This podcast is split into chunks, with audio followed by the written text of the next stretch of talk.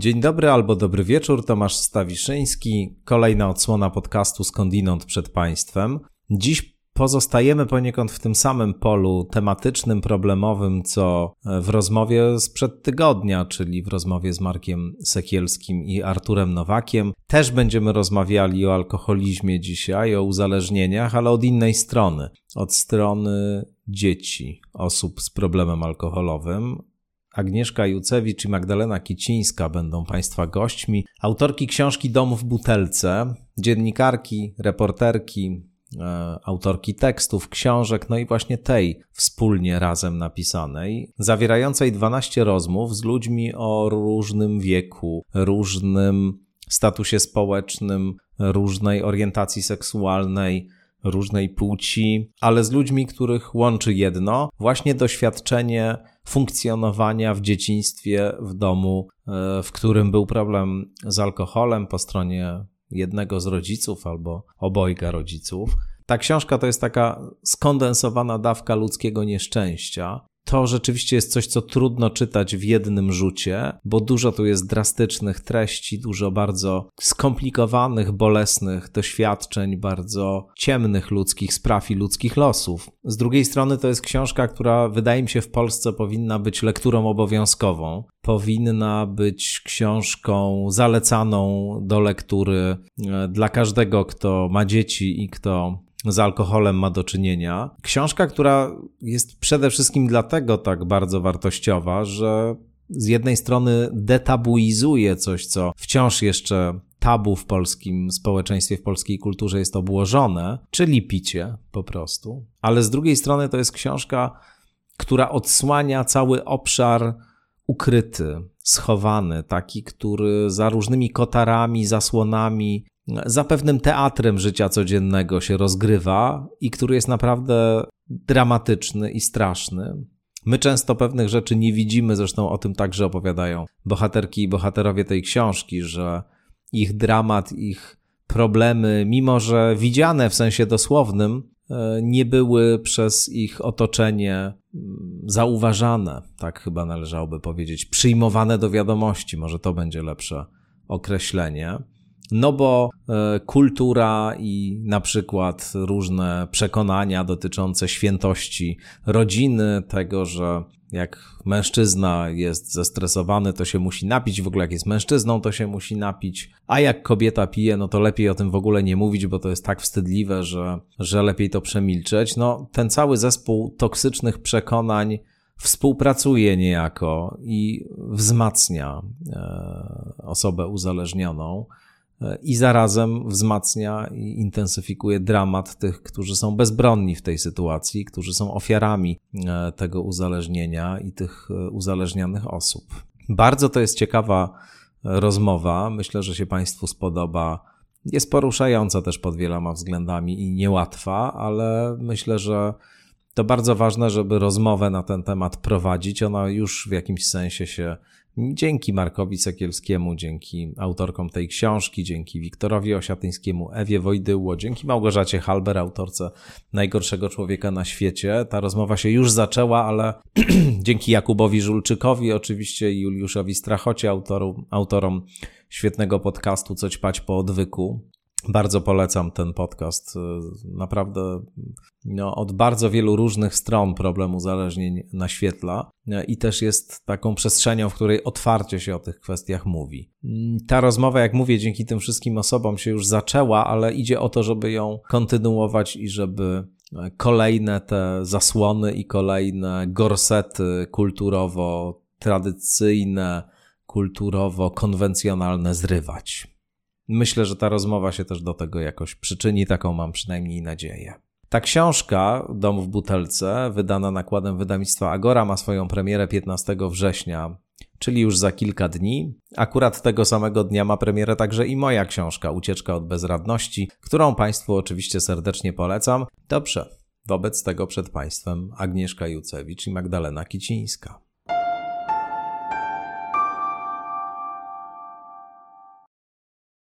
Agnieszka Jucewicz i Magdalena Kicińska goszczą w podcaście Skądinąd. Dzień dobry. Dzień dobry. Dzień dobry. Autorki książki Dom w butelce, która się ukazała nakładem wydawnictwa Agora właśnie.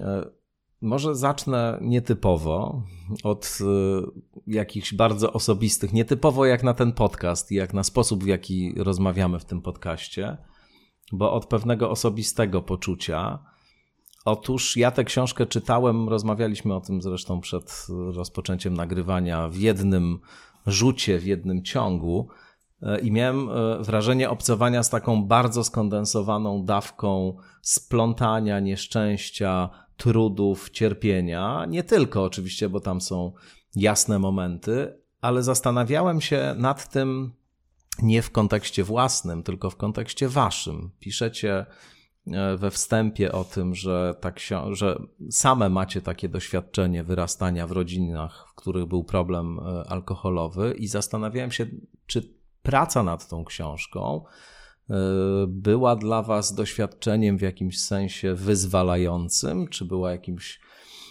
momentem, w którym, w którym mogłyście no nie wiem, uwolnić się dodatkowo jeszcze od tych doświadczeń swoich, czy, czy ona w jakimś sensie była właśnie też trudna i, i, pełna, i pełna e, komplikacji, tak jak lektura dla kogoś, kto przychodzi z zewnątrz i to wszystko czyta? Dla mnie Magda. była i tym, i tym. To znaczy, kiedy pracowałyśmy nad tą, nad tą książką, to rozmowy z naszymi bohaterami i bohaterkami zmobilizowały mnie do tego, żeby porozmawiać z moim ojcem, który był alkoholikiem i który wtedy zachorował. Jego diagnoza była na tyle e, brutalna, że wiadomo było, że nie będę miała bardzo dużo czasu, żeby zadać mu e, pytania, które gdzieś tam pewnie przez całe życie we mnie były, ale rozmowy z, do tej książki pomogły mi je uszeregować, sobie jakoś ułożyć w głowie. Ale z kolei teraz, kiedy po jakimś czasie ta książka się ukazuje, to um, ta wzmacniająca część może jest gdzieś dalej we mnie, a um, odbieram jej wyjście na świat jako powrót do, do różnych e, emocji, do stanów um, sprzed, sprzed lat, bo to wszystko jest pewnego rodzaju procesem i to procesem w moim przypadku nie linearnym, tylko takim zataczającym koła, więc ja dzisiaj jestem zupełnie gdzie indziej niż wtedy, kiedy przystępowałyśmy do tej pracy.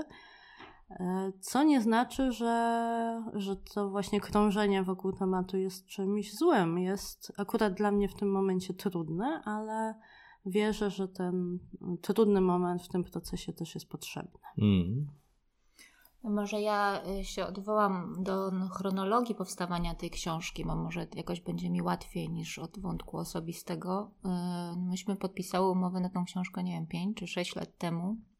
I tyle nam zabrało y, do momentu, aż ona się ukazuje, więc to, co, co pokazuje, jak trudne to było. Pamiętam, że myśmy miały kilka podejść.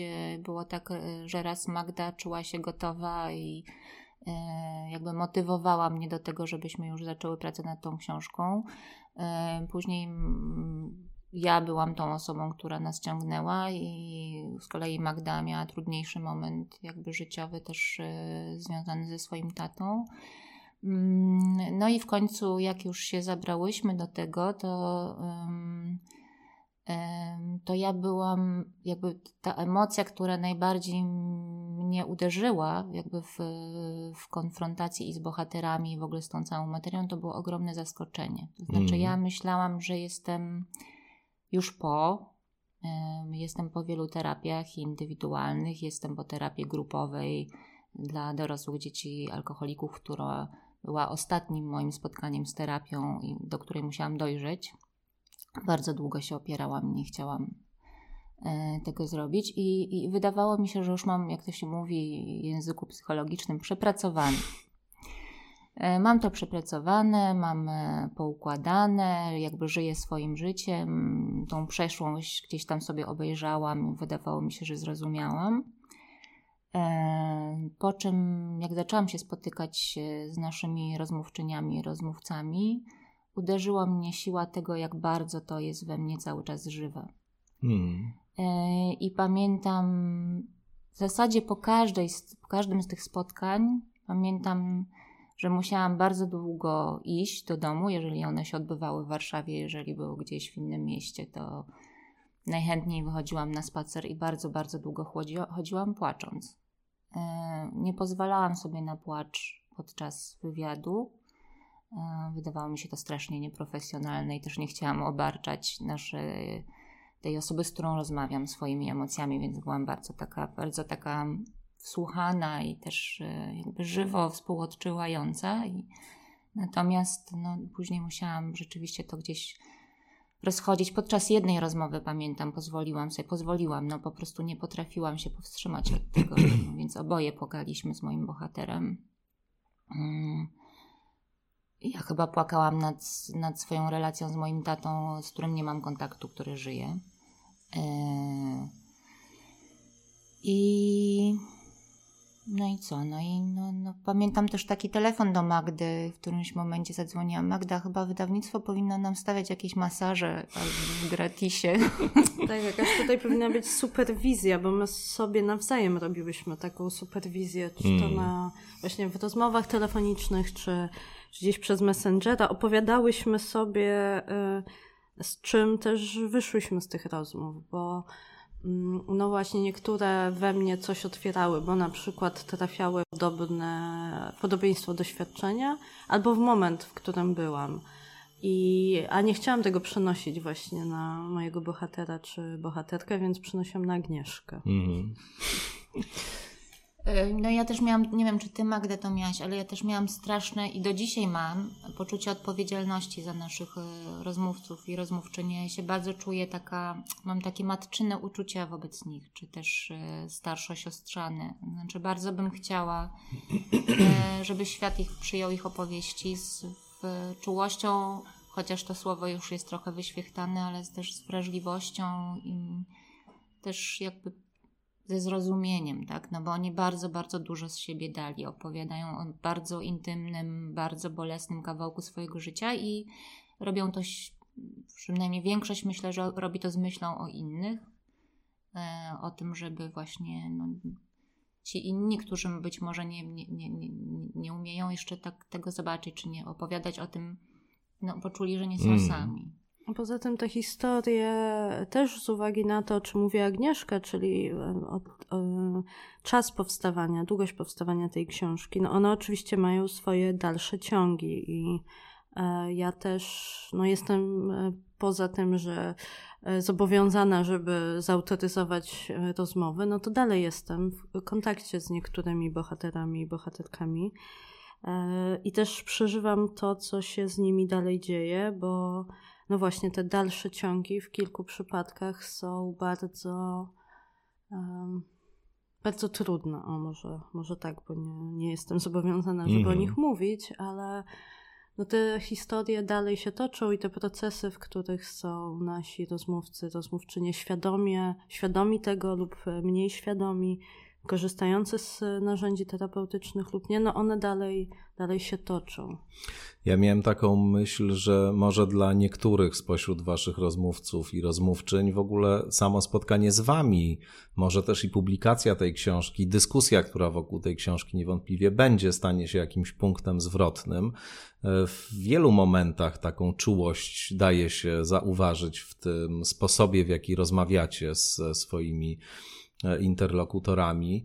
Mam wrażenie, że momentami coś im też e, z własnego doświadczenia pokazujecie, dajecie im pewną perspektywę, której, którą nie zawsze mają e, w danym momencie swojego doświadczenia, więc wydaje mi się, że dla wielu osób w ogóle ta książka będzie ważna, bo chyba tak czytam jakiś rodzaj uniwersalnego doświadczenia, które tam jest zapisane w tych wszystkich rozmowach. Często w ogóle podstawowym problemem dla osób z takimi historiami, z takimi doświadczeniami jest uznanie, że zostały skrzywdzone, że miały jakiś rodzaj, e, nie wiem, rany, traumy niezawinionej, że to, co się z nimi działo, z ich rodzicami, nie jest sprawą, której należy się wstydzić, chować ją gdzieś pod stołem, tylko że, że można sobie pozwolić na to, żeby uznać właśnie własne, własne skrzywdzenie, własną bezsilność, też własną bezradność. Myślę, że z tym powiedziałeś o dwóch rzeczach. O wstydzie, który jest taki bardzo, jeżeli bym miała szukać jakiegoś wspólnego mianownika, bo tam te historie są bardzo różne i to są bardzo różne rodziny i to picie wygląda różnie, ale mm, jeśli miałabym szukać wspólnego mianownika, to chyba wstyd jest takim jednym z tych wspólnych mianowników, który łączy te naszych rozmówców i rozmówczynie. Natomiast powiedziałeś o bardzo ważnej rzeczy, o krzywdzie. Mm, ja mam takie doświadczenie i osobiste, i też pamiętam z grupy swojej terapeutycznej z innymi osobami mm, z doświadczeniem z domu alkoholowego, że, uzna- że droga do uznania własnej krzywdy jest kręta, trudna i nie jest to wcale takie oczywiste.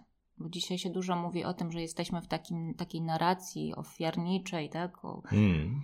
um, ale myślę, że w, w, przypadku osób pochodzących z takich rodzin to jest naprawdę, nie wiem, Magda, jakie tutaj ty masz myśli, ale mnie tak naprawdę pozwoliło to dopiero to grupowe terapeutyczne doświadczenie i to nie dlatego, że ja doszłam, że mnie oświeciło, że rzeczywiście to, to był poważny problem, tylko ja przez współczucie dla innych, przez słuchanie opowieści innych dopiero zobaczyłam, jak trudna jest moja opowieść, bo mam wrażenie, że my, nie chcę tutaj wszystkich wrzucać do, do worka pod tytułem DDA i my też mamy jakby problem z tym, znaczy e, zdania są podzielone. Kategoria czy, jest kontrowersyjna. Jest, czy jest syndrom DDA, czy, czy nie ma, niezależnie od tego, czy jest, czy go nie ma, to jest takie doświadczenie, tak? Natomiast y, ja, ja mam takie doświadczenie i znam wiele osób, które pochodzą z, z, z takich rodzin, które mają tendencję do bagatelizowania swojego cierpienia. E, I myślę, że jakby punktem wyjścia jest to, żeby jakby uznać rzeczywiście to, co się wydarzyło. Mhm. Ja właśnie chyba jestem w takim momencie, bo w maju wróciłam na terapię indywidualną po, no, po dłuższej przerwie od doświadczeń terapeutycznych w ogóle, bo czułam, że tego potrzebuję. E, I jestem na etapie ponownego dostrzegania tego, że, e, że zostałam skrzywdzona. I nawet teraz, jak to mówię, to jest mi, e, to trudno mi to przechodzi przez, przez usta. I zresztą wczoraj miałam spotkanie, na którym uświadomiłam sobie jeszcze jedną rzecz, która też wydaje mi się wspólna dla naszych rozmówców. Obok wstydu i obok krzywdy siła, która, którą ewidentnie osoby z takim doświadczeniem w sobie mają. E, I tak są też często postrzegane przez zewnątrz jako osoby silne.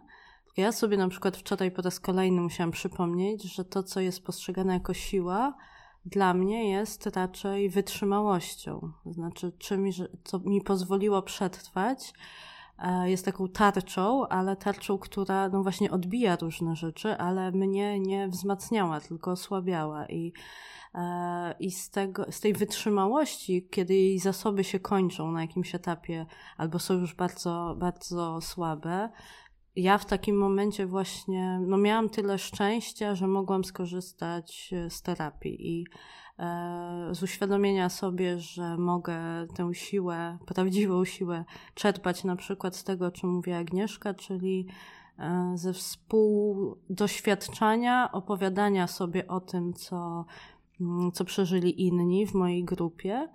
E, I kiedy ja zaczynałam im współczuć, dostrzegać to, że to rzeczywiście było mówiąc najogólniej nie okej, okay, czego doświadczyli ze strony ojca, matki, babci czasami, no, jakiegoś starszego dorosłego, który się nimi zajmował, tudzież się nie zajmował, mm, e, to w którymś momencie, pamiętam dobrze ten moment, kiedy się okazało, że e, gdyby właśnie ktoś na grupie opowiedział moje doświadczenie, to byłabym w stanie powiedzieć, no właśnie, to było nie okej, okay. znaczy masz prawo być zła, masz prawo, no właśnie, być smutna często, bo, e, bo, bo tego źródła e, radości w dzieciństwie, poczucia bezpieczeństwa ci brakowało. I dopiero wtedy, kiedy pojawił się taki, nie wiem jak to nazwać, awatar mojego doświadczenia, to dopiero wtedy to poczułam. I myślę sobie, że taką moją motywacją do stworzenia tej książki było właśnie no nie mówię, że stworzenie takiej grupy, natomiast trochę ta książka jest taką mhm. grupą. No trochę tak. Z uwagi mhm. na jakby na osoby, które w niej występują, to znaczy to, że one rzeczywiście mają e, różne doświadczenie, różny wiek, różną płeć itd., tak itd., tak spotykają się trochę przypadkowo również z czytelnikiem i czytelniczką, który ze swoim doświadczeniem do tej grupy wchodzi. I mam nadzieję, że właśnie taki moment dostrzeżenia e, prawa do uznania własnego, e, własnej krzywdy się podczas tej lektury rodzi. Mhm. Ja mam też, ja mam dokładnie tak samo jak ty, Magdo, i w sensie też mam poczucie tego, że mm, to, co jest, może być wartością tej książki, nie wiem, tak be, nie wiem, czy tak będzie, ale mam taką nadzieję, to, że po prostu osoby, które będą ją czytać, będą się odnajdywać w tych historiach albo w elementach tych historii. I jakby wtedy zobaczą e, być może to, czego nie widzą. Jakby, że ta książka pozwoli niektórym zobaczyć coś jakby wewnątrz mm. nich. Ja pamiętam dokładnie do dzisiaj to, to doświadczenie tego, jak weszłam pierwszy raz na grupę, to było już dawno temu, nie wiem, e, z 10 lat temu, z 9 lat temu. Weszłam na grupę, nie do końca chciałam tam iść, już wydawało mi się, że jestem przeterapeutyzowana i wszystko już mam, wszystko już wiem, ale jednak jakiś impuls mnie, mnie pchał, że to jest jeszcze ta jedna rzecz, którą zrobię. Weszłam na tą grupę, tak jak w naszej książce było nas 12, w książce też jest 12 rozmów.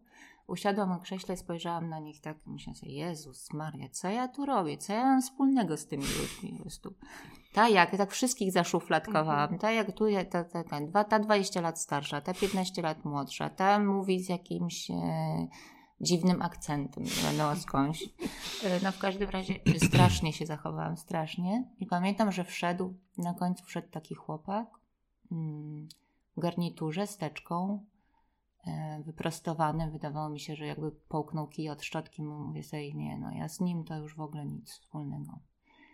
E, I strasznie mnie denerwował, strasznie. I na któreś z tych spotkań no, opowiadaliśmy, mieliśmy jakieś ćwiczenie, opowiadaliśmy o jakimś y, fragmencie swojego doświadczenia i on powiedział, że w wieku lat 11 miał pierwszą próbę samobójczą i to była dokładnie moja historia. Mhm. I, i, I, mówię to po to, nie, nie, żeby tutaj jakieś głodne kawałki sprzedać, tylko to właśnie tak zadziałało. Dopiero w momencie, jak on opowiedział o tym doświadczeniu, ja byłam w stanie zrozumieć, co, jakby, co ono mi zrobiło, tak? Bo, bo przedtem opowiadałam o tym doświadczeniu nieraz, nie na, na jednej, na drugiej, na trzeciej terapii. Mm. I jak już się opowiada o tym czymś takim trudnym, nawet po raz kolejny, no to się uczysz opowiadać, dystansujesz się do tego Owszem. doświadczenia, tak? Mm. Dopiero jak ktoś opowiada ci tą historię i ty widzisz, co się z nim dzieje, jesteś w stanie to zobaczyć. Dlatego ta książka nie jest łatwa, tak? Mm. Jedna z dziennikarek zadała nam pytanie, dlaczego czy musi być taka smutna, czy dlaczego jest taka smutna. No ja bardzo bym chciała, żeby nie była, ale być może po prostu nie może być inna. No, y, ja rzeczywiście mam wrażenie, że te historie są bardzo różne z jednej strony i bardzo różni są ludzie, którzy, zaraz Was zapytam zresztą o to, jak właściwie dobierałyście rozmówczynie i rozmówców, skąd ci, a nie inni ludzie w tej książce, ale oni są bardzo różni w różnym wieku, tak jak powiedziałaś Magda, w różnym e, w, w, różnych miejscach e, hierarchii społecznej, w różnych rodzinach bardzo, E, o różnych orientacjach seksualnych, o różnych doświadczeniach, różnych płciach. E, I e, to pokazuje z jednej strony uniwersalność tego doświadczenia, to znaczy jego powszechność raczej, może nie tyle uniwersalność. Mm, z drugiej strony jest coś takiego, co faktycznie układa się w pewien rdzeń charakterystyczny dla osób, które stykają się w, bliskiej, w bliskim otoczeniu z alkoholem. I to z jednej strony, ja, ja tak to czytam, skorygujcie, jeśli, jeśli macie innego ty, typu y, pogląd na ten temat, ale widzę to y, jako z jednej strony takie poczucie y, no, kontaktu z kimś, kto pod wpływem tej substancji zamienia się w jakąś osobę zachowującą się w sposób zupełnie irracjonalny, do pewnego stopnia nieprzewidywalny, często agresywną, brutalną, ale nie zawsze, bo nie wszystkie historie pokazują agresję i brutalność. Są też historie, w których to inaczej wygląda. I dla dziecka, które nie rozumie jeszcze dobrze właściwie, co z taką osobą się dzieje, siebie nie rozumie, świata nie rozumie, to jest często doświadczenie no bardzo, bardzo dotkliwe i trudne. Ale z drugiej strony jest jeszcze mm, cały kontekst, to znaczy jest e, mniejsza, bliższa lub dalsza rodzina, jest drugi rodzic, czasami nie zawsze, ale bywa, że jest. Są, nie wiem, rówieśnicy, dorośli wokół i tak dalej. E, I, I chyba to, to jest, powiedziałbym, nie wiem czy równie e, dotkliwe i trudne doświadczenie, ale, ale na pewno też bardzo dotkliwe i trudne, bo ten świat zdaje się z jednej strony tego nie dostrzegać, kamuflować to, przekierowywać e, poczucie winy właśnie na dziecko, które na przykład zwraca uwagę, że, że coś jest nie w porządku. I, I to jest, powiedziałbym, jeszcze drugi cios, który przychodzi z tej strony kontekstu społecznego czy, czy rodzinnego. Bo to, o czym mówisz, nazywa się samotność. Te mm. dzieci są samotne w rodzinie, ale są też samotne w społeczeństwie. To znaczy, w wielu tych e, historiach pojawiają się takie, mm, takie opowieści, które przybierają charakter rodzinnej anegdoty. I myślę, że e, wiele osób, które się wychowały w takich rodzinach, też mają takie a to pamiętacie, jak to tata się napił, to zawsze było tak wesoło, mm. bo śpiewali piosenki i coś się, coś się w domu działo, a potem jak się poskrobie, to się okazuje, że no, śpiewał piosenki, ale później już przestawał być miły, e, tylko na przykład rozwalał wszystkie meble i, e, i nas bił.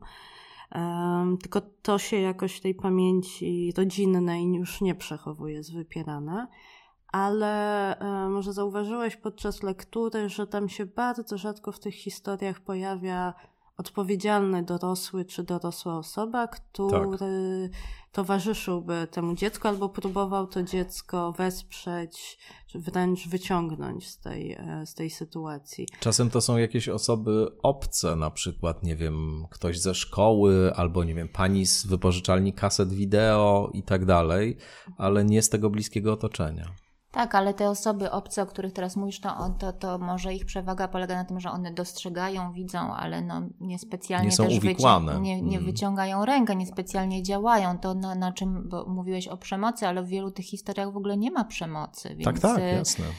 Y, trochę też po tym dziecku, jakby w cudzysłowie, nie widać, że tam w domu się dzieje jakiś problem. Nie wiem, czy zauważyłeś, że część naszych bohaterów to są świetni uczniowie, bardzo samodzielne, ogarnięte, jak to się dzisiaj mówi, dzieci. E, I na tym polega problem. Jakby też rówieśnicy sobie nie zdają sprawy, e, często najbliżsi rówieśnicy sobie nie zdają sprawy. To jest też ukrywane przez to dziecko.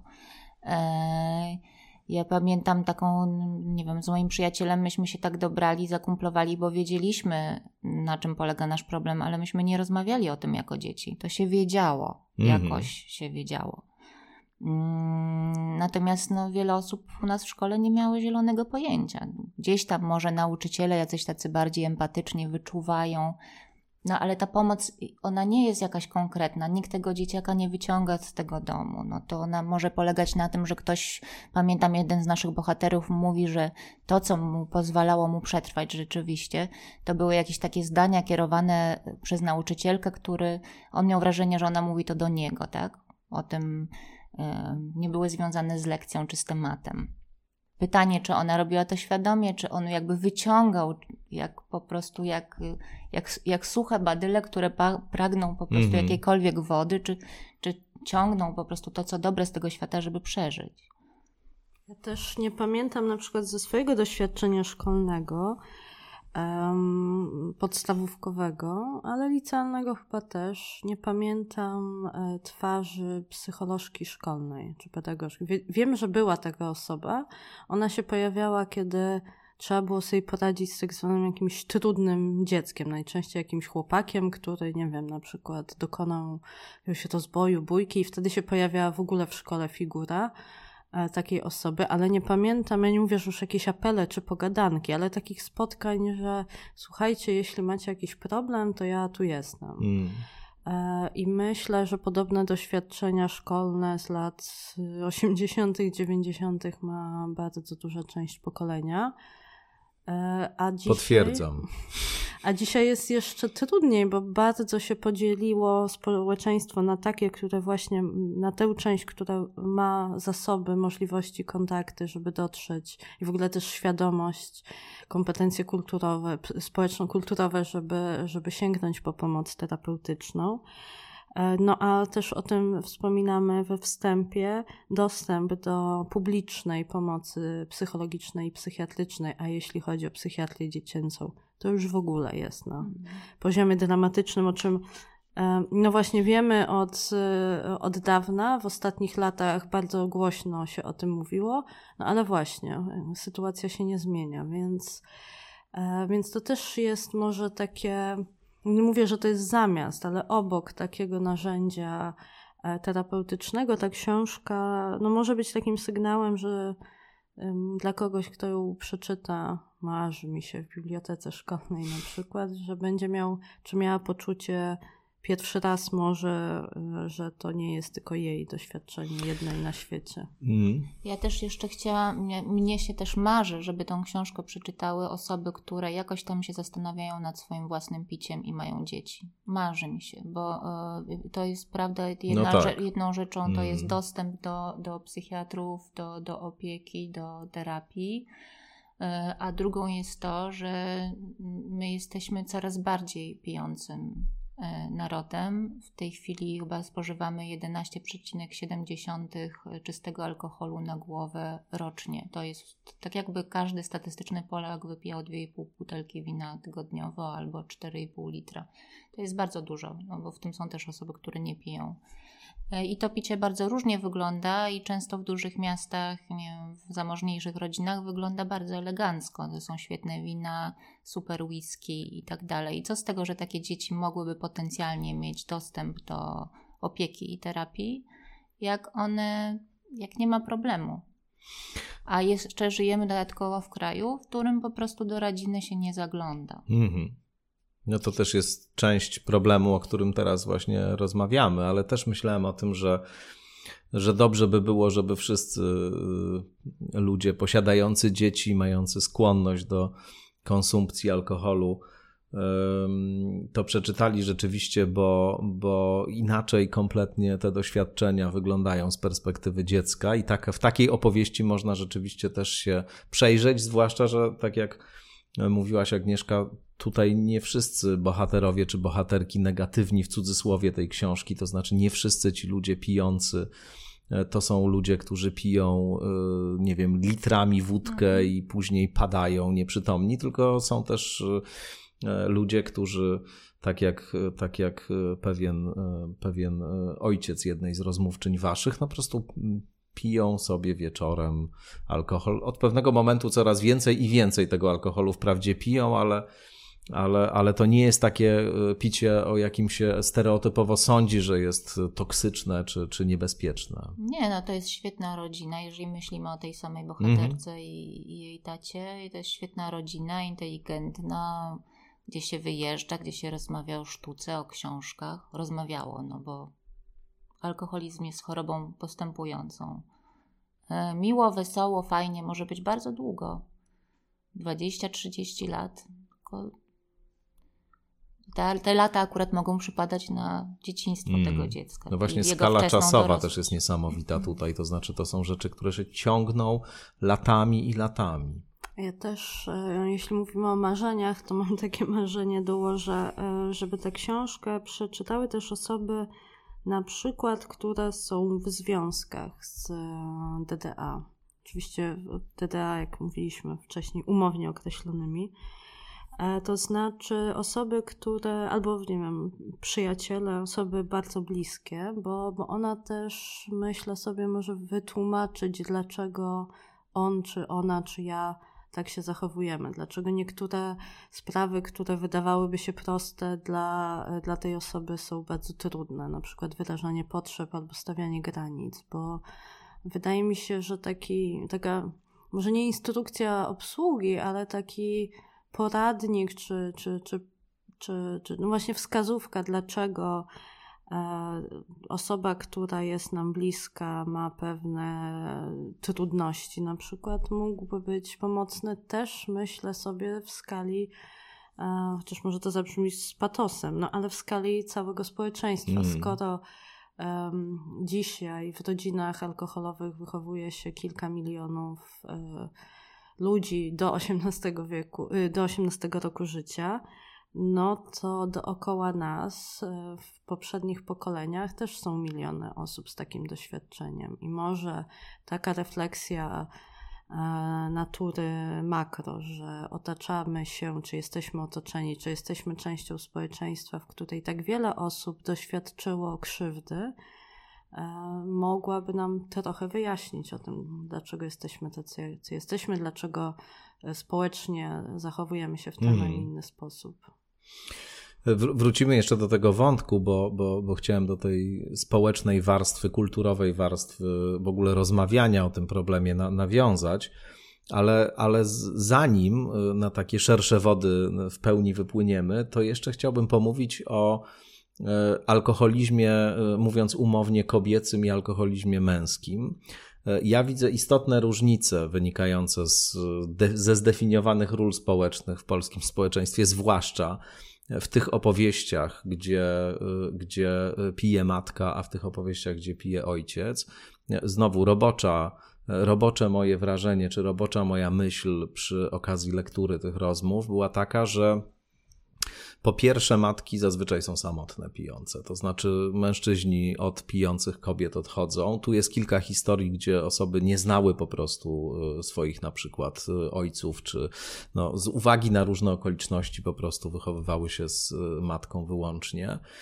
Druga myśl, czy druga obserwacja była taka, że tam, gdzie jest pijący ojciec, tam często matka jest wprzęgnięta w ten mechanizm tuszowania, e, jakiegoś wytwarzania mimikry, e, udaje, że nic się nie dzieje. No jest współuzależniona, innymi słowy mówiąc, tymi, tymi kategoriami. I w jakimś sensie y, to, y, no, no, to jest ten aspekt, o którym wcześniej mówiłem, to znaczy ta, ta, ta część bliskiego otoczenia, która nie odzwierciedla emocji dziecka, mówiąc językiem terapeutycznym, to znaczy, e, która zachowuje się tak, jakby rzeczywistość wyglądała zupełnie inaczej niż bezpośrednio boleśnie jawi się e, temu dziecku właśnie. Oczywiście nie mówię, y, która sytuacja jest y, w cudzysłowie gorsza, czy które doświadczenie jest trudniejsze, bo, bo i w przypadku historii o pijących matkach, i w przypadku historii o pijących ojcach są drastyczne aspekty obu tych y, form, ale no właśnie, o tych różnicach chciałem porozmawiać, jak to z Waszej perspektywy wygląda. One oczywiście w dużej mierze wynikają z genderowego, stereotypowego przypisania kobietom i mężczyznom określonych ról, typów zachowań. E, mężczyźni, zwłaszcza e, to pokazuje, myślę, pierwsza historia w książce, która chyba sięga najgłębiej, e, że tak powiem, powojennego, historycznego polskiego picia E, to, że mężczyźni pili, było brane za pewnik. Znaczy, mhm. piją, no, to jest oczywiste i w tym sensie akceptowane, że no jak, jak w zasadzie, jeśli nie pijesz, no to coś z ciebie za chłop, to jakaś dętka jesteś, więc e, to takie postrzeganie picia jako naturalnej formy, nie wiem, odreagowania stresu czy spędzania wolnego czasu przez mężczyzn było, tudzież jest. E, dopuszczalne społecznie, nie wiem jak to określić, e, akceptowane. Wejdę ci w słowo tylko, ale mamy też taką historię, to, to jakoś mi też zapadło w pamięć, matki, e, która pracowała jako lekarka, e, psychiatra zresztą w jednym ze szpitali. I, I ona tam właśnie tak piła. To znaczy, wszyscy tam pili w tym szpitalu, trzeba było pić, bo jak nie piłaś, to no tak, też tłumaczenie, e, e, które jest konieczne, jeżeli się nie pije alkoholu, to znaczy e, ze mną się nie napijesz, słynne, oraz jeżeli nie pijesz, to jeśli jesteś kobietą, to, to pewnie jesteś w ciąży, jeśli mm. jesteś w wieku dozrodczym. A jeśli, e, jeśli już nie, a nie pijesz, no to jakby trzeba się z tego wytłumaczyć w jakiś sposób. I na pewno kobiety są surowie, w dużo bardziej surowy sposób oceniane, jeśli piją e, niż mężczyźni, z uwagi właśnie na to postrzeganie świętej figury matki, która E, która zawsze jest przy dziecku, powinna być troskliwa i opiekuńcza.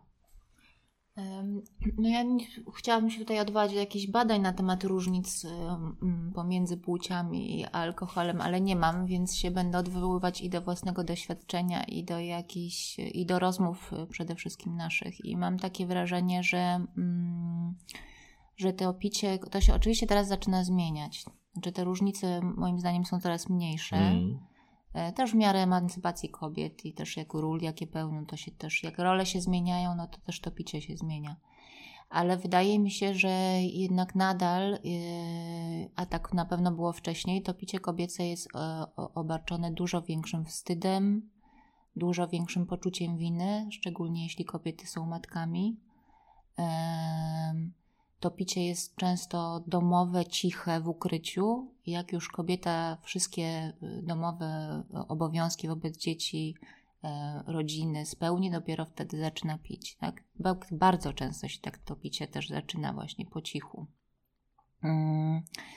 E, no jest jakieś takie, no, w związku z tym, że kobiety mają też e, po prostu nie, nie, nie chcę używać słowa słabszy, ale inny organizm, który jakby jest mniej, mniej jednak szybciej ten alkohol w niego wchodzi, no to szybciej też się uzależniają. To już wiem od jakby psychoterapeutów, e, z którymi rozmawiałam.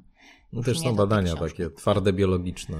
E, wiele kobiet zaczyna pić, ponieważ ich partnerzy piją, po to, żeby im dotrzymać kroku, żeby z nimi być. To akurat podobnie jest zresztą z e, dziewczynami, z córkami. Tutaj jedna z naszych bohaterek właśnie w ten sposób wchodzi w głęboką relację z ojcem, przynajmniej ona tak to widzi, tak? Po prostu pijąc z nim. E, ponieważ ten alkohol w tym ojcu coś otwiera, on dopiero wtedy ma dostęp do swoich emocji, potrafi być czuły, potrafi jej okazać miłość. Więc Jedyne normalne, głębokie rozmowy emocjonalne z ojcem są po alkoholu. Ojcem, jak, mm. jak, jak piliśmy, tak mówi jedna z naszych bohaterek. Mm. No i tak jak powiedziała Magda, no, przyzwolenie na męskie picie jest nadal dużo większe. E, to też, to też pracuje w tych, przypuszczam, szerszych kontekstach, w których dzieci funkcjonują. Zastanawiam się, na ile, mm, na ile ten ciężar wstydu, na przykład w przypadku picia matki, e, jest większy kontekście tego, o czym powiedziałaś. Czy, czy to tak jest, czy, czy, czy nie można za bardzo tutaj tego tak wymierzać? No myślę, wydaje, że to wiele zależy od tego, co jest wokół. No, jeśli wychowujesz się na osiedlu, w którym twój ojciec pije i wszyscy ojcowie twoich kolegów y, pijesz, to ten wstyd pewnie będzie inny niż jak wychowujesz się w eleganckim domu, gdzie twoja matka jest alkoholiczką i i wiesz, i tą, tą ulicą chodzą, nie wiem, zadbane matki. Już lecę teraz mm. z takimi stereotypami, ale no, wiesz o co chodzi. To bardzo dużo zależy od kontekstu. No. I wydaje mi się, że to, co, co, co jakby się w tych opowieściach też to naszych, widać naszych bohaterów, których mamy były uzależnione, czy są uzależnione, jest taka potworna odpowiedzialność za te matki. Mm -hmm. Znaczy większa wobec odczuwana przez dzieci wobec matki niż wobec ojców, takiej właśnie, żeby, żeby no, Ojca się... często ogarnia matka, w tym sensie tak. ten ciężar odpowiedzialności może być troszkę rozdystrybuowany. A tu, żeby tą matkę ochronić właśnie i przed innymi członkami y, rodziny, albo też przed innymi mężczyznami, którzy mogą jej zagrażać. I to niezależnie od tego, czy to jest syn, czy córka. E, że jest taki instynkt macierzyński się rodzi wobec tych matki. Zresztą to całe zjawisko parentyfikacji, czyli tak odwrócenia ról w rodzinie, w sensie, że dzieci zaczynają pełnić rolę rodziców wobec swoich rodziców, jest czymś też charakterystycznym dla e, dorosłych dzieci. Mm, dzisiaj dla całego świata trochę też, mam wrażenie. Mm, W sensie? No, widzimy, że y, dzieci właściwie stawiane są w pozycji tych, którzy uratować mają planetę dzisiaj, więc, no tak. więc trochę mi się to od razu kojarzy z takim, z takim parentyfikowaniem totalnym. Tak, ale, tak, mm, oczywiście zjawisko parentyfikacji nie dotyczy tylko rodzin, w których y, rodzice piją, to też mo, mo, mogą, oni mają być przede wszystkim uzależnieni od innych substancji, ale też mogą być po prostu chorzy, no mm. Różnie to wygląda, natomiast nie jest to naturalne, no, nie, tak to powinno być. E, myślałem o tym, co, co mówiłyście o tej samotności e, dziecka, które wychowuje się w rodzinie z takim, z takim problemem, i e, zastanawiałem się, na ile jest tak, że z uwagi właśnie, czy z powodu tego tabu, które wokół tego wciąż w polskim społeczeństwie panuje, chociaż to się zaczyna powoli zmieniać, przynajmniej w sferze publicznej, o tym zaraz coś, coś powiem. Mam przynajmniej takie wrażenie, że się zaczyna troszkę zmieniać. Dzięki Wam również, no. Dzięki Wam. E, ale mm, tak, tak, widzę tę książkę jako właśnie składową tego zjawiska jakiegoś przełamywania ciszy wokół picia w Polsce. Gościłem tutaj e, przed chwilą Marka Sakielskiego i Artura Nowaka Marek jeszcze przecież od pewnego czasu uruchomił, prowadzi taki kanał na YouTubie, który uruchomił zanim jeszcze książka się pojawiła. Ten kanał ma ogromne ilości wyświetleń, mnóstwo tam jest komentarzy. No, bardzo, bardzo długo jedyną osobą, która otwarcie o piciu w Polsce mówiła, E, był Wiktor Osiatyński i Ewa Wojdyło. To były dwie osoby, które, e, przy czym Osiatyński ze, z własnym doświadczeniem alkoholizmu. Natomiast bardzo długo w ogóle na ten temat e, takich mainstreamowych, nazwijmy to, i książek, i programów, i, i rozmów nie było. Teraz to się zmienia. Waszą książkę widzę jako element czy składową tego procesu zmiany, chociaż nie wiem, może to są tylko takie efemeryczne sytuacje, za którymi nic dalej nie pójdzie, ale miejmy nadzieję, że, że tak nie będzie. Ale, ale myślałem o tym, na ile właśnie to tabu powoduje, że, że być może jest bardzo wiele takich y, dzieci, które nawzajem o sobie sądzą, że tylko u nich dzieje się jakiś koszmar, tragedia, a u tych wszystkich dookoła jest wszystko w porządku, no bo te procesy kamuflowania, zacierania, niemówienia, milczenia tak silnie, silnie pracują i e, miałem inne pytanie zadać, ale zadam, bo mnie zaskoczyło, że tak obie y, pokręciłyście głową, że, że to się nie zmienia i że tu nie ma żadnego e, progresu, bo, bo sądziłem, że właśnie być może jesteśmy, e, nie chcę powiedzieć, że po środku, ale na początku jakiegoś procesu zmiany i rozmawiania o tym. Dzięki też Wam, powtarzam. Mnie się wydaje, że to są równoległe sprawy. To znaczy, z hmm. jednej strony jest tak, jak mówisz, są osoby, e, które zaczynają dzielić się tymi osobistymi historiami, własnymi doświadczeniami. E, dużo się o tym mówiło przy okazji książki Małgorzaty Halber. Mhm. Najgorszy człowiek na świecie. Zawsze mi się myli, czy najgorszy, czy najlepszy. Najgorszy, najgorszy. E, tak, no właśnie. Wtedy się dużo o tym mówiło. Była niedawno książka Mireczek Aleksandry Zbroi jest właśnie kanał Sekielskiego. Rzeczywiście jest nasza książka. Jest e, dużo takich e, punktów, które się trochę sieciują, ale z drugiej strony, dlatego myślę o tej równoległości i myślę, że dlatego pokręciłyśmy z Agnieszką głową, z drugiej strony opór przed nazwaniem sprawy po imieniu, a sprawą jest pobłażliwość wobec nadużywania alkoholu w Polsce, czyli akceptacja nadużywania alkoholu w Polsce, cały czas jest bardzo silne i mam wrażenie, że właśnie te światy są równoległe, mm-hmm. co y, odczułam bardzo, jakoś tak wręcz osobiście się tym przejęłam, te, tą równoległością właśnie, kiedy kilka dni temu rozmawiałyśmy, rozmawialiśmy publicznie o zatrzymaniu e, prowadzącej pod wpływem alkoholu znanej piosenkarki. Mm-hmm.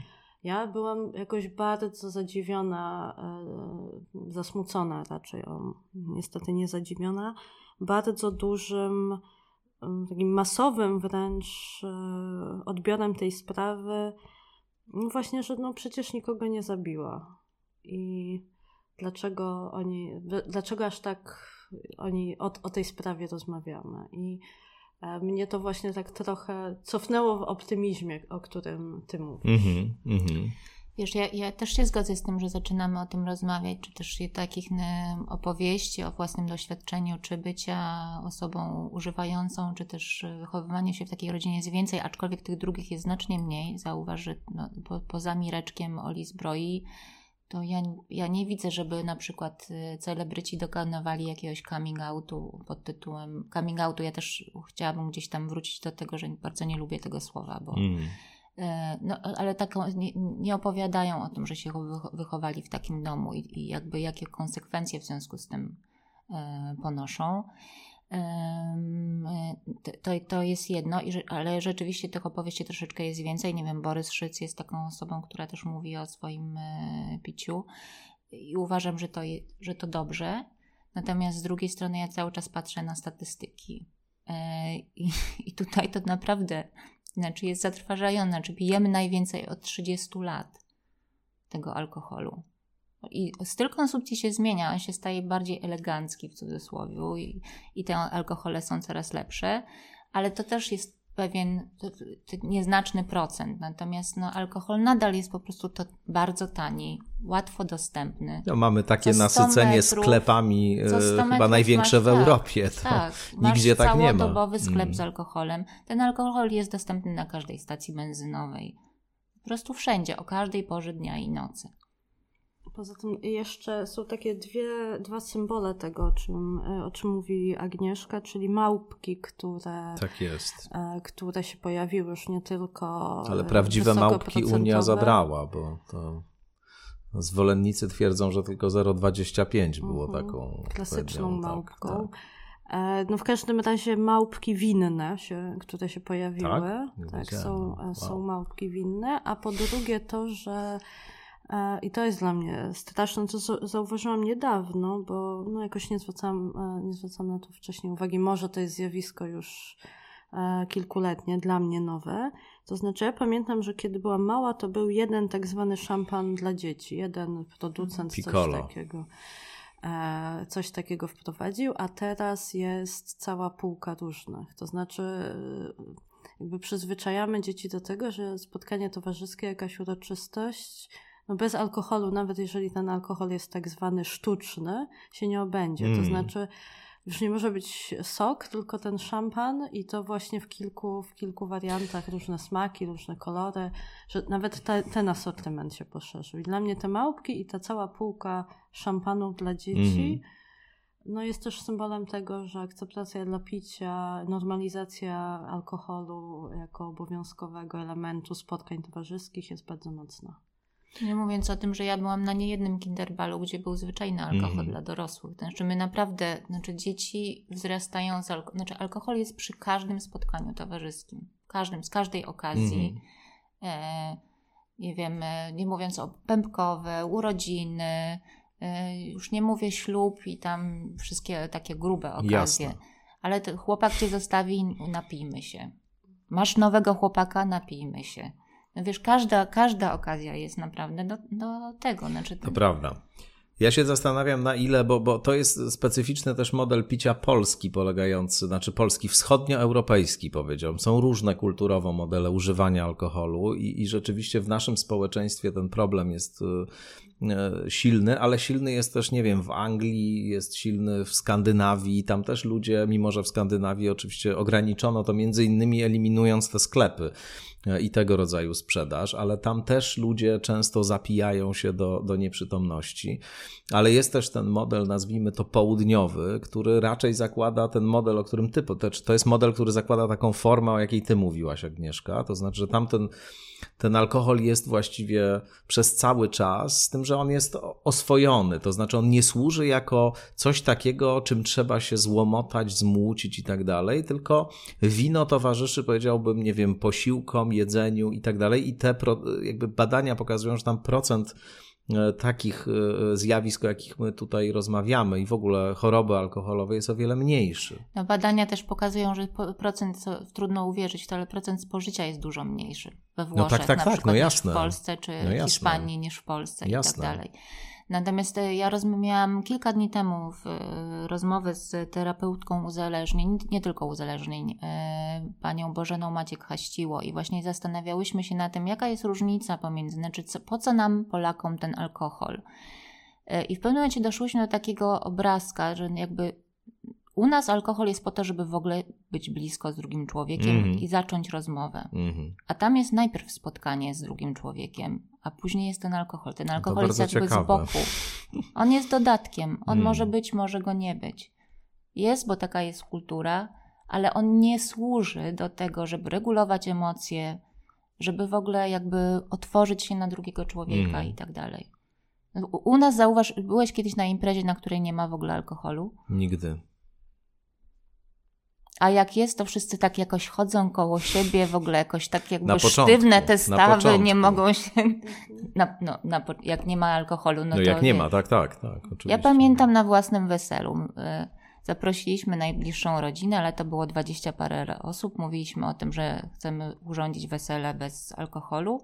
Skończyło się to na tym, że ukradkiem e, państwo siedziało przy barze i piło sok pomarańczowy z wkładem. Mm -hmm, mm -hmm. No ja byłam zaproszona raz na wesele też bez alkoholu i e, oczywiście musiał być bifor przed tym. No bo Wiadomo. Się, jak mamy tańczyć, no jak bez, tańczyć bez alkoholu? Czyli wszyscy poszli na, na wesele bez alkoholu, totalnie na pruci. No tak.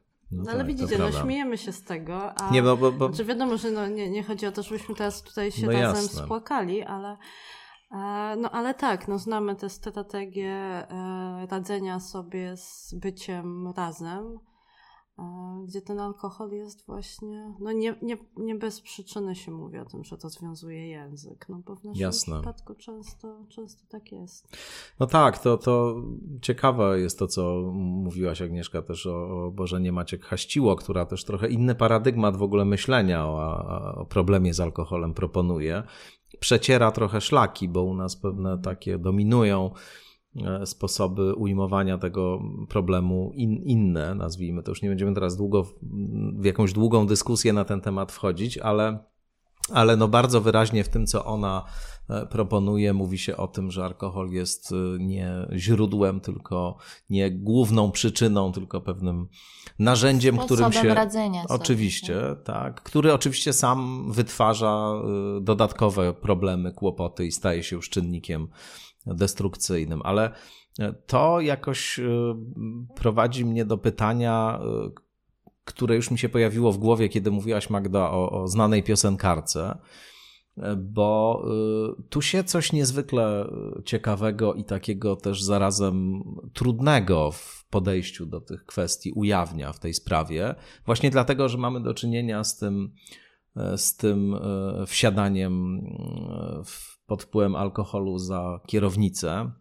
W ten sposób realnie można pozbawić życia inne osoby i mamy jeden z najwyższych współczynników chyba na świecie takich wypadków właśnie, w których giną ludzie z powodu pijanych kierowców. I, i to jest potężny problem. Z drugiej strony mam wrażenie, że tutaj się ujawnia e, ten podstawowy kłopot z myśleniem o alkoholizmie czy o problemie alkoholowym w kategoriach moralistycznych i w kategoriach medycznych. To znaczy, jeśli mamy, ja pamiętam, e, co tam się działo kilka dni temu właśnie wokół tej, tej piosenkarki, i z jednej strony sam reaguje na to z potężnym oburzeniem i wydaje mi się to karygodne i, i uważam, że powinny za tego typu zachowania być straszne kary. Z drugiej strony, jak widziałem ten e, totalny, lejący się hejt, taki już naprawdę ciężki w, w portalach społecznościowych, tam się sobie, no, no można się wyegzorcyzmować właśnie z różnych własnych e, zachowań, tendencji, problemów i, i zrobić kozła ofiarnego z tej, z tej osoby, która być może właśnie jest osobą chorą, e, no bo przecież alkoholizm to choroba. E, I wydaje mi się, że, że, że mamy duży problem jednak z tym, bo, bo zresztą dlatego między innymi, że te sfery po prostu na siebie zachodzą. To znaczy, ktoś, kto jest chory, może zarazem e, zachowywać się tak, że, że łamie jakieś e, moralne zasady, łamie prawo, etc. No bardzo dla mnie było poruszające w lekturze książki Artura i, i Marka, i, i też oni o tym tutaj trochę rozmawiali no właśnie te momenty, kiedy, kiedy oni sami opowiadali o takich doświadczeniach, o wsiadaniu za kierownicę po pijaku, o, o no, robieniu rzeczy, które z perspektywy i prawnej, i moralnej są karygodne. I teraz pytanie, jak właśnie jak o tym myśleć? Jak to, czy to w ogóle jest możliwe, żeby to oddzielić od siebie i możliwe jest, żeby wyjąć te, te, te, ten moralizm z myślenia o, o, alkoholizmie? Mi się wydaje, że to nie jest możliwe po prostu. Ja mogę tylko powiedzieć o, o swojej perspektywie, która nie jest y, ani dobra, ani zła, ani najlepsza. Mm. Jest moja, nie mam innej. Ja nie potrafię tego wyjąć, bo. Um, I też nie mam jakiegoś, nie wiem, potrzeby, ani nie jest moim celem potępianie tej czy innej osoby. Natomiast to, co też wydaje mi się, mam nadzieję, wybrzmiewało w tych, w tych naszych rozmowach książce, E, że e, są sprawy, które są jednoznacznie złe i jednoznacznie e, dobre. I też jakby odwracanie się od tego, że nie można potępić, bo przecież sprawa jest złożona. Znaczy, ja się z tym zgadzam, sprawa jest złożona i warto ją właśnie w spokojnej rozmowie rozłożyć na czynniki, pierwsze pokazać różne warstwy, tak jak mówiłeś, czy medyczną, czy moralną, czy prawną, czy społeczną Natomiast ja jakoś tak we mnie się budzi od razu sprzeciw przed, e, przed takim hasłem nie osądzajmy. Mm -hmm. To znaczy są sprawy, no właśnie po to mamy prawo i normy etyczne, które należy nazwać, należy osądzić i też pewnie we mnie się odzywa to dziecko, które się domagało jakiejś reakcji i nazwania sprawy po imieniu i E, wychowywałam się w bloku, w którym ściany nie były e, z tytanu i słychać było, co się dzieje, i też reakcji właśnie jednoznacznej, odwołania się do prawa czy do norm etycznych ze strony otoczenia brakowało. Więc w tej warstwie ja się trochę oburzałam na taką reakcję, którą usłyszałam bardzo często, że przecież nikogo nie zabiła, mhm. pochylmy się, ona ma problem. I oczywiście, ma, jeżeli ma problem, to się pochylmy, jeżeli to była jednorazowa sytuacja, to też inaczej to oceńmy i tak dalej, i tak dalej. Natomiast to dla mnie e, nie zmienia faktu, że e, jeżdżenie pod wpływem alkoholu jest złe. I tutaj tu, tu, stawiam kropkę. Zgoda. I dla mnie to jest jakby pierwsza warstwa rozmowy, a, a te wszystkie inne też wymagają na przykład otwartości z tej drugiej strony, poznania jej e, doświadczenia, motywów i, i to jest właśnie na ten, na ten dalszy ciąg złożonej rozmowy. Ja jestem generalnie w ogóle po Twojej stronie, to znaczy myślę tak samo. Natomiast dostrzegam paradoks w takim e, ujęciu sprawy, w którym ta sama osoba usłyszy tego rodzaju komunikat, po czym kiedy pójdzie się leczyć, to usłyszy, że to nie jest jej wina, bo ona jest chora.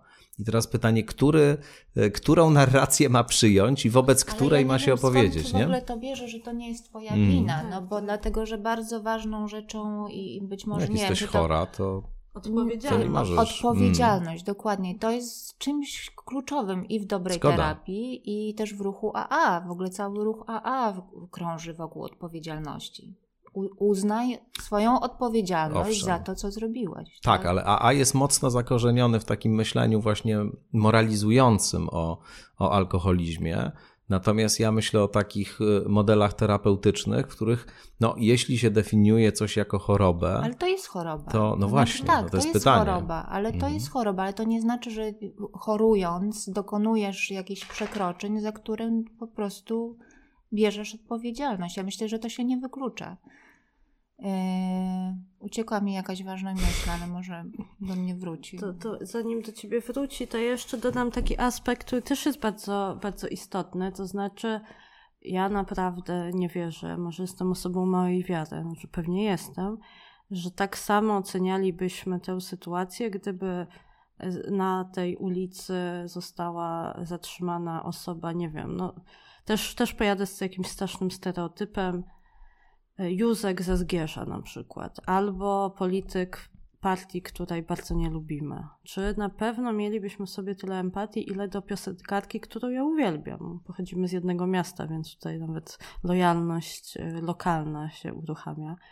E, czy na pewno by tak było? Bo jednak też to jest bardzo ważne, o tym trochę mówiliśmy, czyli nałożenie jeszcze na problem alkoholizmu w Polsce kategorii klasowych. I to, że nawet my mówimy o alkoholikach wysoko funkcjonujących, też jest pewnego rodzaju maskowaniem, bo e, alkoholik właśnie, nie wiem, no z jakiejś bardzo ubogiej dzielnicy, jakiegoś ubogiego miasteczka w tabloidzie będzie nazwany patologią, patologiczny tutaj alkoholik, a osoba, która pije whisky e, litrami wieczorem jest wysoko funkcjonujący. No mm. nie no, obaj, oboje są alkoholikami i właśnie to też zakrywanie dzięki pozycji klasowej alkoholizmu nazwą wysoko funkcjonujący też na pewno wpływa na, na naszą ocenę takiego, a nie innego e, występku pod mm -hmm, wpływem mm -hmm. alkoholu.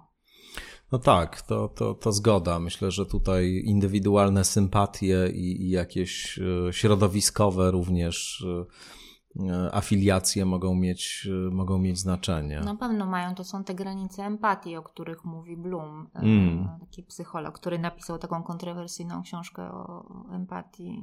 Właśnie, że no, łatwiej empatyzujemy z tymi, którzy są blisko nas. Jasne. Światopoglądowo, nie wiem, lubimy ich i tak dalej. Ja podniosłem ten wątek choroba versus nazwijmy to złe postępowanie E, dalej obstawiam, że w tych paradygmatach jest różnica, to znaczy w sposobie myślenia o alkoholizmie jako o winie moralnej czy pewnej e, ułomności moralnej i w takim paradygmacie medycznym jednak inaczej się te sprawy ujmuje, co właśnie nie znaczy, że nie ma, że nie ma paradoksów, bo moim zdaniem te, te paradoksy są, są na pewnym poziomie nierozwiązywalne. Ale, ale zastanawiam się, na ile właśnie tego rodzaju wymiary w sposobie myślenia o, o rodzicach, o tych osobach, które, mm, które, które używały nadmiarowo alkoholu, e, widzicie w tych opowieściach osób, z którymi rozmawiałyście i też, i też własnym, we własnym doświadczeniu. Czy trochę też Magda mówiłaś o tym teraz poniekąd? Na ile to napięcie właśnie pomiędzy, nie wiem, usprawiedliwianiem, nazwijmy to, to znaczy widzeniem tego kogoś jako jako kogoś, kto w jakimś stopniu nie wie, co robi w cudzysłowie. No bo, no bo właśnie jest chory. A kogoś, kto ma świadomość tego, co robi, to jest jego odpowiedzialność, jego wina w cudzysłowie znowu, je, jego, jego, y, jego wybór, jego decyzja, żeby otworzyć tę butelkę i się napić. Znaczy, to też było w, u naszych rozmówców i rozmówczyń różnie, w zależności od tego, na jakim oni byli procesie E, w tej drodze. I ja też mogę o sobie powiedzieć, że u mnie to też było różnie. I na pewno e, we mnie i też w wielu naszych, e, w wielu tych rozmowach pojawia się zrozumienie dla rodzica, zrozumienie, że on czy ona doświadczyli też na przykład trudnego dzieciństwa, też nie, też zostali skrzywdzeni i w związku z tym być może ich odpowiedzią na ich krzywdę jest, jest alkohol. Zrozumienie, że no właśnie, że często to są e, traumy, które przez kolejne pokolenia się transmitują i, i, i przechodzą na, e, z pokolenia na pokolenie w, w, tych, w tych historiach podobnego rodzaju doświadczenia. E, I e, myślę sobie, że to, to zrozumienie często, niektóre, znaczy nie, nie wiem czy często, w wielu przypadkach może pomóc, ale są też przypadki, w których, których dojście do tej świadomości no właśnie wywołuje nową falę na przykład gniewu, złości, czy takiego poczucia, że no rozumiem, to on rozumiał, czy ona, dlaczego, dlaczego tak robi, a mimo to to robił. I wtedy ta wiedza no jest, no nie wiem czy destrukcyjna, no ale na pewno mm. kolejną sprawą do przepracowania się staje. Ta, ta wiedza, że to wynikało z choroby, to wynikało z doświadczeń, a to wynikało z decyzji, mm. świadomej decyzji. Mm. Ja myślę, że to jest strasznie skomplikowane i nie da się tego tak rozczłonkować, wiesz, że to. No właśnie. Że, ta, że to i to moralizowanie, i to świadomość, że to choroba, że to się tak pląta, miesza, raz jedno dochodzi do głosu bardziej, raz drugie. Wydaje mi się jednak, że, że możliwości dzieci do usprawiedliwiania swoich rodziców są nieskończone. Mm. Znaczy ta mi, to, to jest ta wielka jakby, no, nie, nie chcę używać słowa niesprawiedliwość, ale jakby przewaga tych rodziców nad dziećmi jest to, że to dziecko ma tylko tego rodzica mm. i kocha go po prostu bezgranicznie. No. Mimo, że tyle razy jest i, i zawodzone, i opuszczane, i y, nadużywane na różne sposoby, nie tylko fizyczne, psychiczne, czasami seksualne. Y, kocha i wraca, i usprawiedliwia, i szuka powodów, i, tak dalej. I, I te powody są, to, to, to nie są, to w ogóle nie są czarno-białe sytuacje. Nie ma winnych.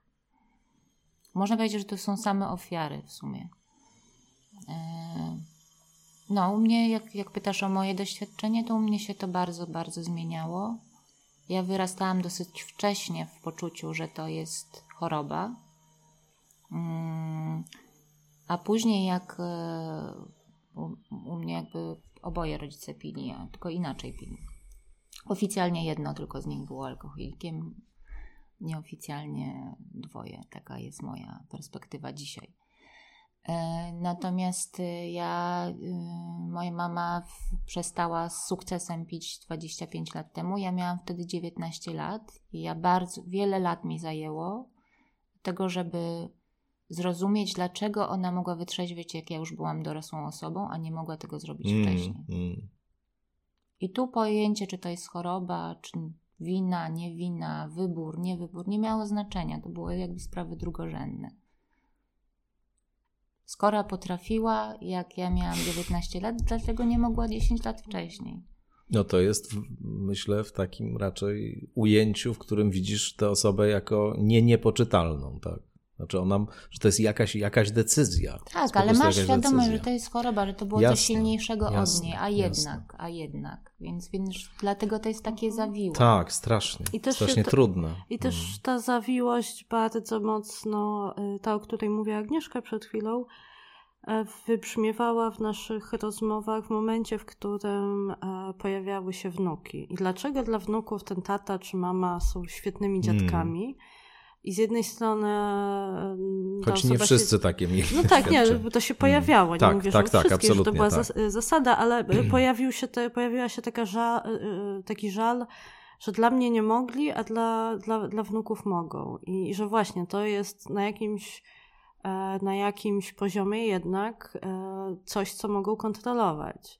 To znaczy, że świadomie podjęli decyzję wcześniej, żeby tak nie zrobić. No właśnie. Więc więc tak, tak jak powiedziała Agnieszka, e, to na jakimś poziomie racjonalnym, intelektualnym można sobie to złożyć. To jest choroba, zrozumieć proces, poczytać różne mądre książki o uzależnieniu, o współuzależnieniu. E, no ale na końcu znowu się zostaje, e, przynajmniej moje doświadczenie jest takie, zostaje się znowu na chwilę tym dzieckiem w pokoju, które tak trochę tupie nóżką i mówi, dlaczego nie wcześniej?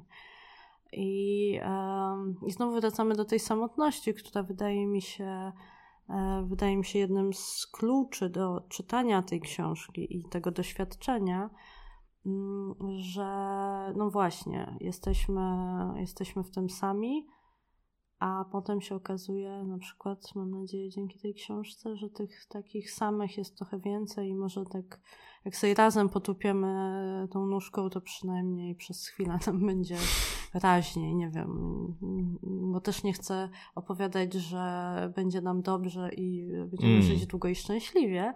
Natomiast e, przez, przez jakiś czas, przez jakiś moment ważny, mam nadzieję, możemy się poczuć mniej sami, co wydaje mi się już dużym sukcesem. Mm. To myślę jest dobra puenta naszej rozmowy. Bardzo, bardzo Wam dziękuję za to spotkanie. Dzięki bardzo. Dzięki. Agnieszka Jucewicz i Magdalena Kicińska, autorki Domu w butelce. Nakładem Agory 15 września e, ta książka się ukazuje.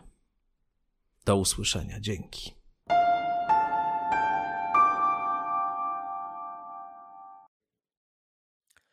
Jeżeli uznajecie ten podcast za wartościowy, jeżeli macie poczucie, że coś istotnego w wasze życie, w wasze rozumienie świata wnosi, to zachęcam do tego, żeby wspierać skądinąd finansowo za pośrednictwem Patronite albo mojej strony internetowej www.stawiszynski.org. No, na Patronite to prosty adres www.patronite.pl łamane na skandinat. Każdy grosz się liczy, każdy grosz pozwala istnieć i rozwijać się temu podcastowi. Przypomnę, że dla subskrybentek, subskrybentów, e, wszystkich mamy grupę zamkniętą na Facebooku, na której dyskutujemy, wymieniamy się różnymi e, tekstami, obserwacjami.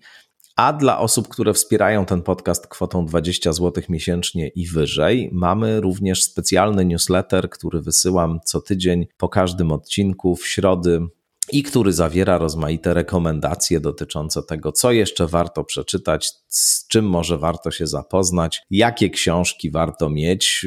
To wszystko oczywiście w kontekście czy wokół tematu, który w danym odcinku jest. Wszystkim patronkom, patronom, subskrybentkom, subskrybentom bardzo, bardzo serdecznie dziękuję za każde wsparcie. Dzięki dla pani Iwony Górskiej-Kotca, która jest absolutną rekordzistką, jeśli chodzi o wspieranie podcastu Skądinąd i życzę Państwu oczywiście wszystkiego najlepszego. No i jeszcze raz do usłyszenia.